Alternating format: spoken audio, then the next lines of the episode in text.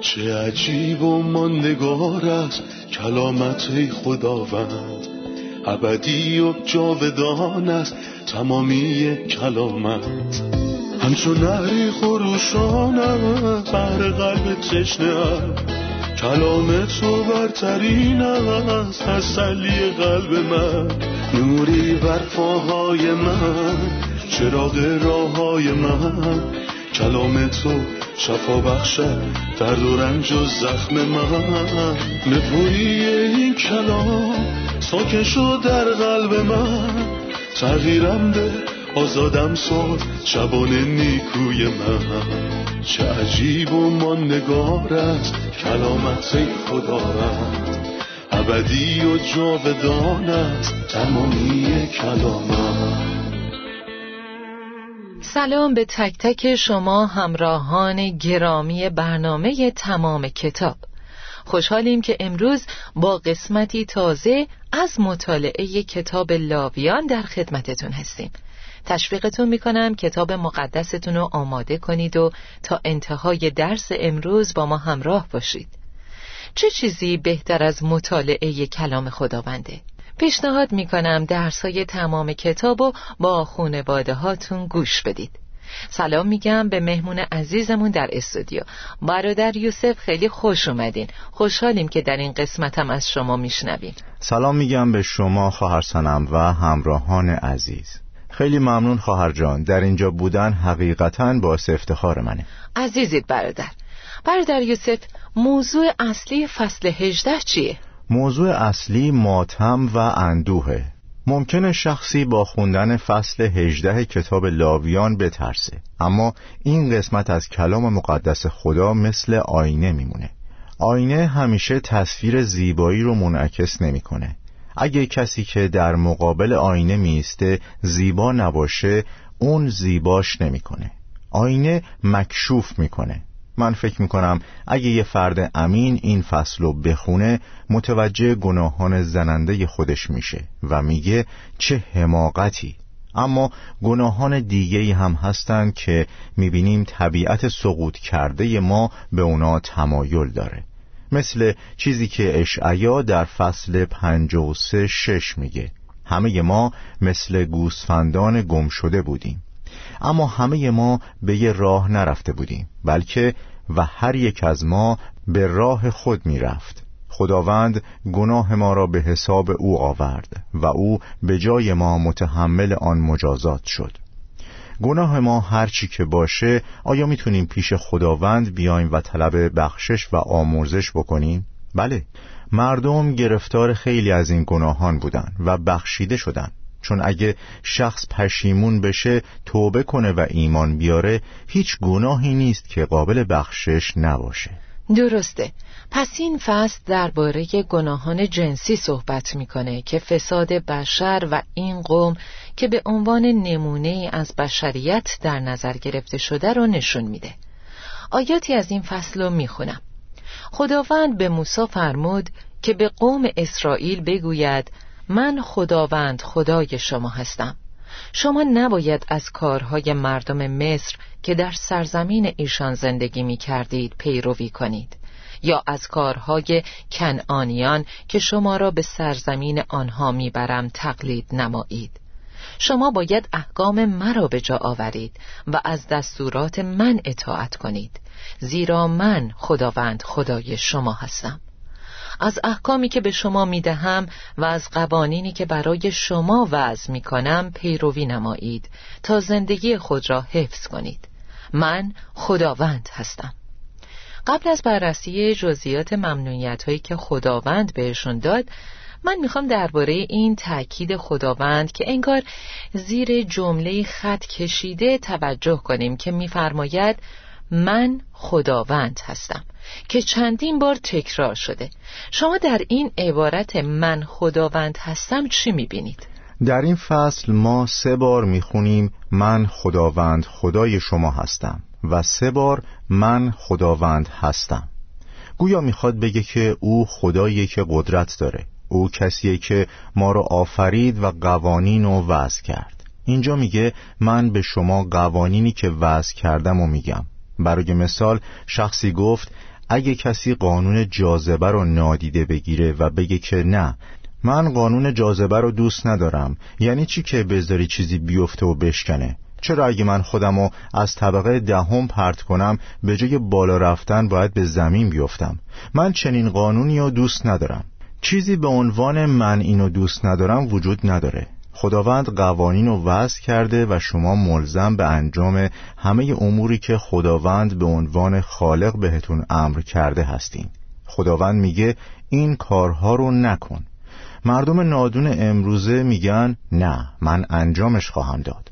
احمقان در دل خود میگویند خدا وجود ندارد، من خدای خودم هستم. یا به بیان شیطان چرا به خداوند اجازه میدی دستوراتشو به تو تحمیل کنه؟ تو مثل خدا خواهی بود. تو کسی هستی که میگه چی درسته و چی غلطه. این گفته شخص احمق چه نتیجه‌ای داشت؟ فساد و کارهای نفرت انگیز. اونا فاسد شدن، درسته. بنابراین خداوند به عنوان یه سرور از کلام خود در قامش استفاده میکنه. من خداوند هستم تا اونها به رفتار و روابطشون توجه کنن.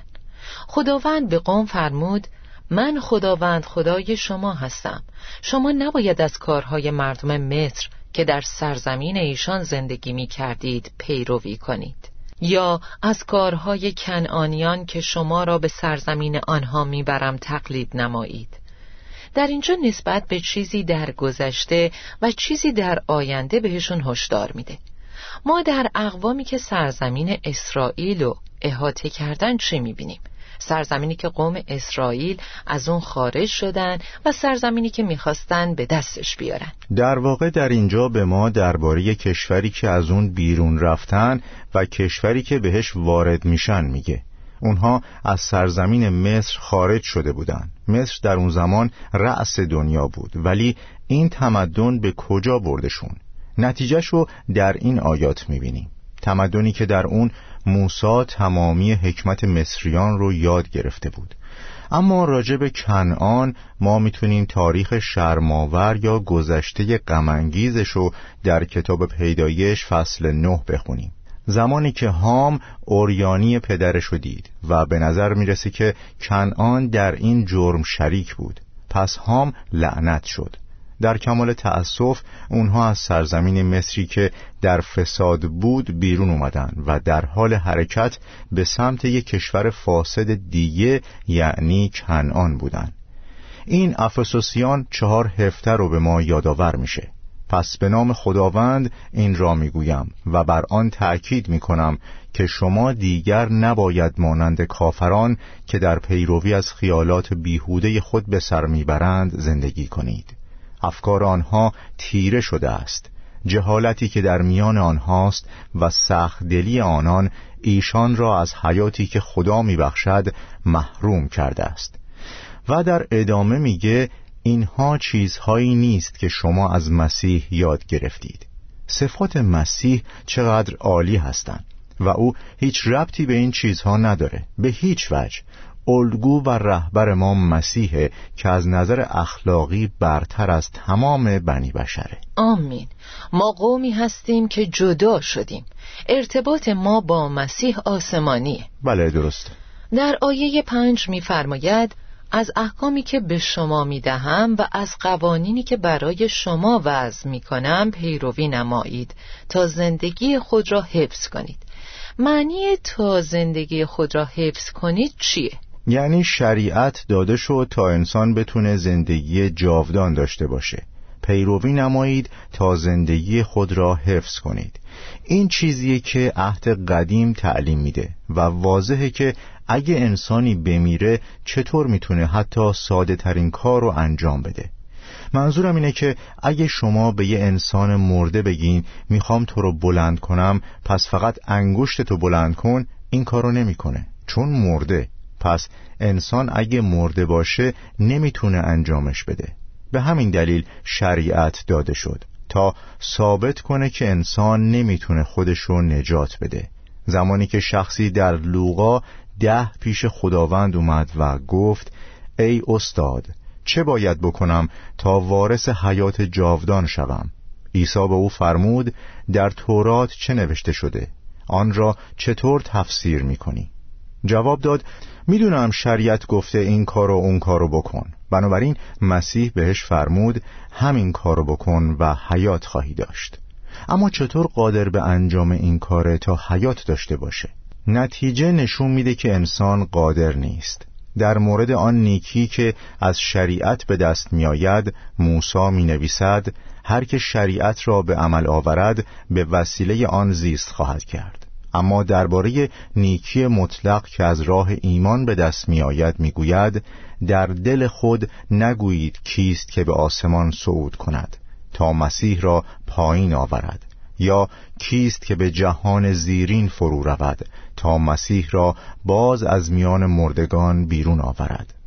در اینجا به طور خلاصه اینطوره که اگه همونطور که درباره قانون جاذبه گفتیم عمل کنید، اگه بهش احترام بذارید زنده میمونید و زندگیتون رو حفظ خواهید کرد.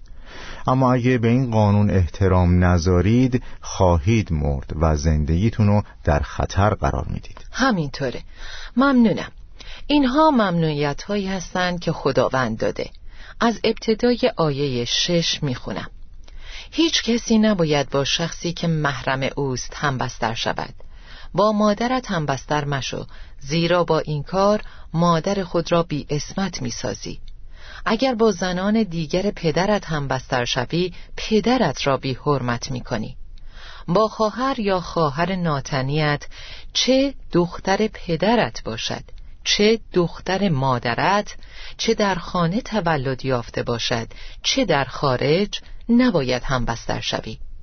با دختر پسرت و یا دختر دخترت همبستر مشو، چرا که این کار سبب بیعفتی آنها و رسوایی خودت می شود. با دختر زن پدرت همبستر مشو، زیرا آن دختر هم خواهر توست. با عمه که خواهر پدرت یا خاله که خواهر مادرت است همبستر مشو. با زن عمویت همبستر نشو، چون او مانند عمه توست. با عروست همبستر مشو، چون او زن پسرت است. این قسمت از ممنوعیت ها همه درباره روابط خانوادگی صحبت می کنن، یعنی رابطه با پسر، دختر، عروس و غیره.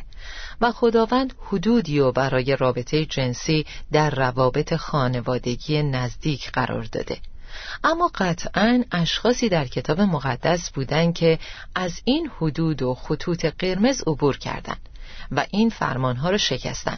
میشه از اونها نام ببرید و بگین مجازاتشون چی بود؟ به عنوان مثال اگه آیه هفت رو در نظر بگیریم که میگه: با مادرت همبستر مشو، زیرا با این کار مادر خود را بی عصمت میسازی. این مورد رو در پیدایش نوزده میبینیم، زمانی که دختران لوط با لوط پدرشون مرتکب زنا شدند. با اینکه لوط مرد عادلی بود، اما این رفتار او و دخترانش گناه آلود بود و در حقیقت می‌بینیم که دخترانش گستاخ شدند، چون پدرشون هم گستاخ بود. یعنی قبل از اینکه با پدرشون مرتکب زنا بشن، لوط دختران باکره‌شو در معرض فحشا با مردان گناهکار سدوم قرار داد. چه داستان غم‌انگیزی که در پیدایش نوزده اومده.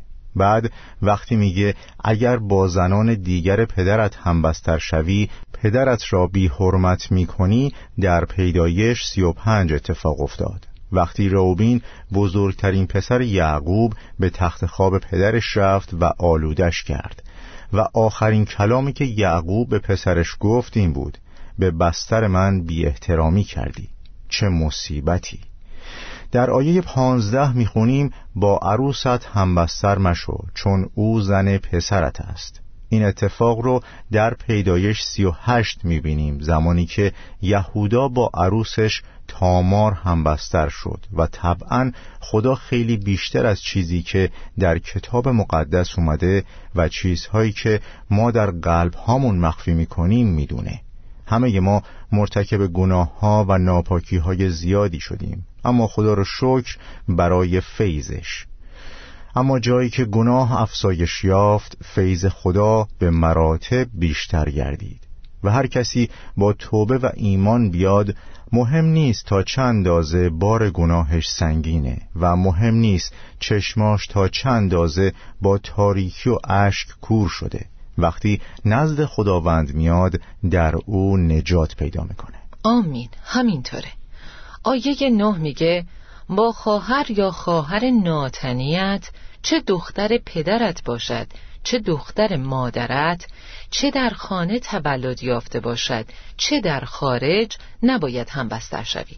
نباید کاری که امنون با خواهرش تامار کرد و فراموش کنیم. برادر یوسف طبعاً صحبت کردن درباره این موضوعات خوشایند نیست، چون چه کسی میتونه تصور کنه که یکی به زن پدرش یا خواهرش تجاوز کنه؟ این کار گناهه. یا یه دختر با پدرش مرتکب شرارت بشه. گناه این کار رو ممکن میکنه. اما ممکنه کسی بپرسه امروز باید با این موضوع چی کار کنیم؟ ما باید خطوط قرمزی قرار بدیم، به خصوص اینکه بخش زیادی از مخاطبین و شنونده های ما افرادی هستند که در خانواده های بزرگی زندگی میکنن. بعضی وقتا ما به روستاهایی میریم و یه خونه بزرگ میبینیم که خانواده های کوچیکی توش جمع شدن و شامل برادرهای ازدواج کرده است و بچه هاشون که ازدواج کردن هم توی همون خونه زندگی میکنن و مشکلات زیادی به گوشمون میرسه. مشکل یه پسر با خواهرش، مشکل یکی با زن برادرش. متاسفانه چیزهای شرم‌آوری اتفاق میفته. چطور دوباره حدودی که خدا وضع کرده رو در این روابط بفهمیم؟ اگه این حدود شکسته بشه، انسان چی به دست میاره؟ نتایج این گناه بر جسم، جان، خانواده، اعتبار و در برابر خدا چطور به چشم میاد؟ بیاین ببینیم کتاب مقدس چی میگه. زیرا کلام خدا زنده و فعال و از هر شمشیر دودم تیزتر است و تا اعماق روح و نفس و مفاصل و مغز استخوان نفوذ می کند و نیات و اغراض دل انسان را آشکار می سازد.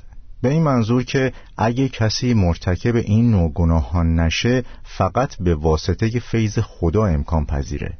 اما اگه رو راست باشم، باید بگم که من بذرهای این گناهان زشت رو دارم و ممکنه در هر کدوم از اونها بیفتم و طبعاً اگه در یکی از اونها سقوط کنم، برای خودم بدبختی و مشکل به بار میارم. یعنی هیچ کسی نیست که بعد از ارتکاب گناه، مخصوصاً گناه جنسی، وضعیتش خوب باشه. به عنوان مثال ما داوود رو میبینیم. او این گناه رو با یکی از بستگانش انجام نداد، بلکه با زن یکی از فرماندهانش. اما بعد از انجام اون کار چه وضعیتی داشت؟ یا یکی مثل سامسون، وضعیتش بعد از افتادن در گناه چطور بود؟ در مقابل یکی مثل یوسف نجیب و قوی، وقتی ارتکاب به گناه رو رد کرد، چقدر توسط خداوند مورد احترام قرار گرفت؟ پس در حقیقت کلام خدا آشکار میکنه و نمیپوشونه و وقتی نسبت به این گناهان به ما هشدار میده، به این معنیه که ما آماده سقوط در اونها هستیم و باید از خداوند بخوایم از ما محافظت کنه. در آیه نوزده میگه با زنی که عادت ماهانه دارد همبستر مشو. تو نباید با زن یک شخص دیگر همبستر شوی، چرا که به وسیله او ناپاک میشوی. در اینجا چه مرزهایی تعیین شده؟ نگاه ما نسبت به اطرافیان، دوستانمون، خانواده اونها و همسران دوستانمون چطور باید باشه؟ چطور با پاکی و خویشتن‌داری با دیگران تعامل کنیم؟ در این باره وقتی اول تسالونیکیان فصل چهار رو میخونیم چی میبینیم؟ میگه در این خصوص هیچ کس نباید از ایمانداران سوء استفاده کند.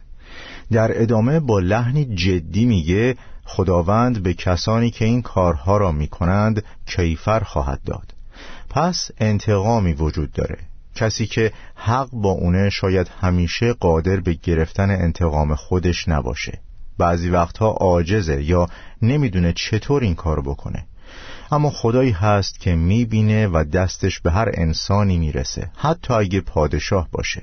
به عنوان مثال درباره ابیملک میخونیم که میخواست به زن ابراهیم تجاوز کنه و خداوند ضربات زیادی به او و اهل خونش زد.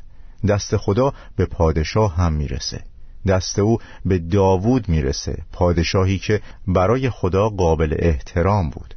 خدا دستش میرسه و میتونه انتقام بگیره و ما باید بترسیم، چون چه هولناک و مخوف است افتادن در دستهای خدای زنده. کتاب مقدس تعلیم میده مردان زنان خود را دوست بدارید. ما باید با خویشتنداری، پاکی و قداست با انسانهای دیگه تعامل کنیم. بله درسته. ممنونم برادر یوسف، استراحتی میکنیم و خیلی زود با ادامه درس برمیگردیم.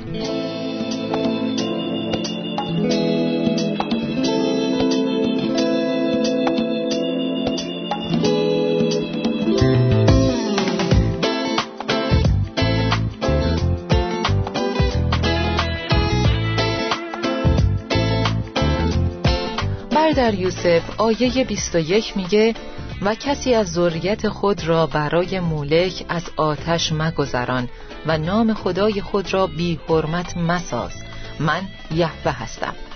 مولک چه کسیه؟ طبعا منظور از ذریت نسل و فرزندان ماست و مولک بت امونیان بود، یه مجسمه توخالی برنجی که دستاشو بلند کرده بود و وقتی با آتش گرم می شد دستاش خیلی داغ می شدن. بعد در حالی که طبل نواخته می شد از ذریت انسان یک کودک قربانی رو بر روی دستهای این مجسمه توخالی قرار می دادن و صدای طبل صدای جیغ بچه ها رو می پوشند، بچه هایی که خیلی هاشون در حین این عمل شیطانی مردن. این نوعی دیوانگیه، همینطور غم‌انگیزه و گناه آلود. و آیا گناه چیزی جز دیوانگیه؟ همینطور در آموز فصل پنج هم به این بت امونیان اشاره شده و در کارهای رسولان فصل هفت هم از اون نقل قول شده. در این آیات به غیر از مولک به ملکوم و رمفان هم اشاره شده و هر سه اسم یه معنی دارن، پادشاه. متاسفانه اونها این بت رو پادشاه خودشون میدونستن، با اینکه در واقعیت پادشاه اونها خداوند لشکرهاست، پادشاه من و خدای من. همینطوره، این گناه همینطور ضد خداست، چون اونها ذریت بشر رو که خدا بهشون داده بود تا نسل بعدی این نسل مبارک باشن و برای دستهای این بت قرار میدادن و به مولک تقدیم میکردن. بله کاملا درست. در ادامه بلافاصله میگه هیچ مردی نباید با مرد دیگری رابطه جنسی داشته باشد، زیرا خدا از این کار نفرت دارد. با توجه به این آیه میخواستم بپرسم تکلیف کسی که این کار رو انجام میده و گسترشش میده و اونو یه بیماری میدونه چیه؟ اونا میگن جذب شدن به جنس موافق یه مریضیه و گناه نیست. کتاب مقدس درباره این عمل چی میگه؟ خب کلام خدا واضحه، چرا کلامو پیچ و تاب بدیم؟ در حقیقت اونها نه تنها کلام خدا رو میپیچونن، بلکه حرمت کلام خدا رو هم نگه نمیدارن. اونها این کلام رو به عنوان گفته های موسی در نظر میگرفتن، یا شاید فکر میکردن صدها سال بعد از مرگ موسی نوشته شده. بنابراین حرمت و ترس کلام خدا در اونها گم شده بود و همونطوری که کتاب مقدس میگه آنها کلام مرا رد کردند. این چه حکمتی است که آنها دارند؟ آیا باید به افرادی که کلام خدا رو رد و تحقیر میکنن گوش بدیم؟ البته که نه، چون به طور واضح میگه هیچ مردی نباید با مرد دیگری رابطه جنسی داشته باشد، زیرا خدا از این کار نفرت دارد. و وقتی درباره گناه سدوم و عموره میخونیم میبینیم که شهوترانی اونها رو به گناه کشونده بود. این عمل فسق و فجوره و خدا ازش نفرت داره و خداوند اینو به شدت مجازات میکنه و اونها پادشاهی خدا رو به ارث نمیبرن. در اول قرنتیان شش در این باره میخونیم، پس اونها مطلقاً هیچ رابطه‌ای با خدا ندارن و هر کسی که در این گناه بیفته باید در حضور خدا توبه کنه و در رحمت خدا پناه بگیره. در قرنتیان میگه و بعضی از شما آنچنان بودید ولی اکنون از گناهان خود پاک شده اید و جزو مقدسین خدا گشته و به نام عیسی مسیح خداوند و روح خدای ما کاملا نیک محسوب شده اید. خدا از این گناه و از تمام گناهان دیگه رهاشون میکنه. بنابراین قاطعانه در نور کلام خدا هر انحراف و همجنسگرایی گناهه که نیاز به مداخله الهی، توبه و همینطور کار مسیح روی صلیب داره. از آیه بیست و چهار درباره محصولی که ملت‌ها در نتیجه ارتکاب به این گناهان برداشت می‌کنند صحبت می‌کنه. در اینجا خداوند به بنی اسرائیل نسبت به گناهان کنعانیان هشدار میده و در ادامه میبینیم که به خاطر گناهان مردم کنعان خداوند به قوم اجازه میده وارد این سرزمین بشن. لطفاً درباره نتایج و نحوه هشدار خداوند نسبت به اونها بهمون بگی. کتاب مقدس میگه با این کارها خود را ناپاک نسازید، زیرا به خاطر همین کار است که میخواهم همه اقوامی را که در این سرزمین زندگی میکنند بیرون کنم و شما را در آن جای دهم. بعضیا ایراد میگیرن که چرا خدا کنعانیان را بیرون کرد و قوم اسرائیل را جایگزینشون کرد. در حقیقت خدا بیرونشون کرد و باید هم این کارا میکرد به خاطر کارهای نفرت انگیزشون. وقتی خداوند با ابراهیم عهد بست که به نسل او این سرزمینو بده، چیز مهمی بهش گفت، اما بعضیا نادیده میگیرنش، زیرا شرارت اموریان هنوز کامل نشده است. و خدا برای چهارصد سال صبر کرد. ببینین صبوری خداوند تا چه اندازه است و چقدر منتظر میمونه که اونها شاید توبه کنن. اگه توبه میکردن خداوند میبخشیدشون، همونطوری که مردم نینوا رو بخشید. اما متاسفانه اونها به گناه کردن و فساد و نادیده گرفتن حقوق خدا ادامه دادن. پس نتیجه این بود که اونها رو از سرزمینشون بیرون کرد. یکی ممکنه بگه پس آیا یهودیان یه ذره بهتر بودن؟ باید بگم نه. خداوند بهشون هشدار داد اگه همون کارو بکنید این اتفاق میفته. این آیات هشداری برای اونهاست. قوم اسرائیل گناه کردند و از سرزمین بیرون شدند. امروز حدود دو هزار ساله که در سرتاسر دنیا پراکنده شدند. آیا اونها برگشتن؟ بله، بعضی‌ها برگشتن، اما برای عبور از مصیبت عظیم بعد از ربوده شدن کلیسا، چرا که گناه مجازاتی داره. خداوند به هشدارهاش در آیه سی پایان میده و میفرماید بنابراین هرگز با ارتکاب کارهای زشت آن مردم خود را آلوده نسازید، بلکه قوانین مرا به جا آورید، زیرا من خداوند خدای شما هستم. او با گفتن من خداوند خدای شما هستم شروع کرد و با گفتن من خداوند خدای شما هستم هشدارها رو تمام کرد. در انتهای این قسمت خدا چی رو به اونها یادآور شد؟ سلطه و اختیار و حقش رو یادآوری کرد که خدا تمام سلطه و اختیار رو داره و چون او خداونده باید بهش بگیم بله خداوند.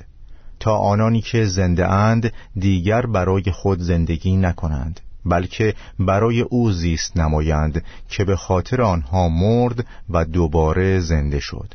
به همین دلیل مسیح مرد و قیام کرد و دوباره زنده شد تا خداوند مردگان و زندگان باشد. ممنونم. به انتهای این برنامه رسیدیم. این قسمت رو با همراهان برنامه مرور می‌کنیم تا ببینیم از درس امروز چی یاد گرفتیم. ما گناهان زیادی رو دیدیم و فهمیدیم خدا درباره کارهای ما میدونه، اما امید داریم که فیض خدا هنوز نجات میبخشه. دیدیم که خداوند شش بار خودشو به قومش معرفی کرد، سه بار با گفتن من خداوند خدای شما هستم و سه بار با گفتن من خداوند هستم. این نشون میده که او سروره و اقتدار داره و خداونده که احکام و قوانین رو وضع میکنه و ما باید اطاعت کنیم. دیدیم که خدا بر ضد روابط جنسی نامشروعه و انتقام میگیره. با اینکه رابطه جنسی عطیه‌ای از جانب خداست، اما محدودیت‌هایی داره. رابطه جنسی باید فقط در چهارچوب ازدواج باشه و قبل از ازدواج هیچ رابطه جنسی نباید باشه. ممنونم برادر یوسف، خدا بهتون برکت بده. آمین، خدا به شما هم برکت بده.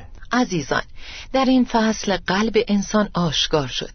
شرارت قلب انسان خیلی واضح بود و کلام خدا مثل آینه عیوب انسان رو آشکار کرد. ما دیدیم که انسان در خانواده هم گناه میکنه.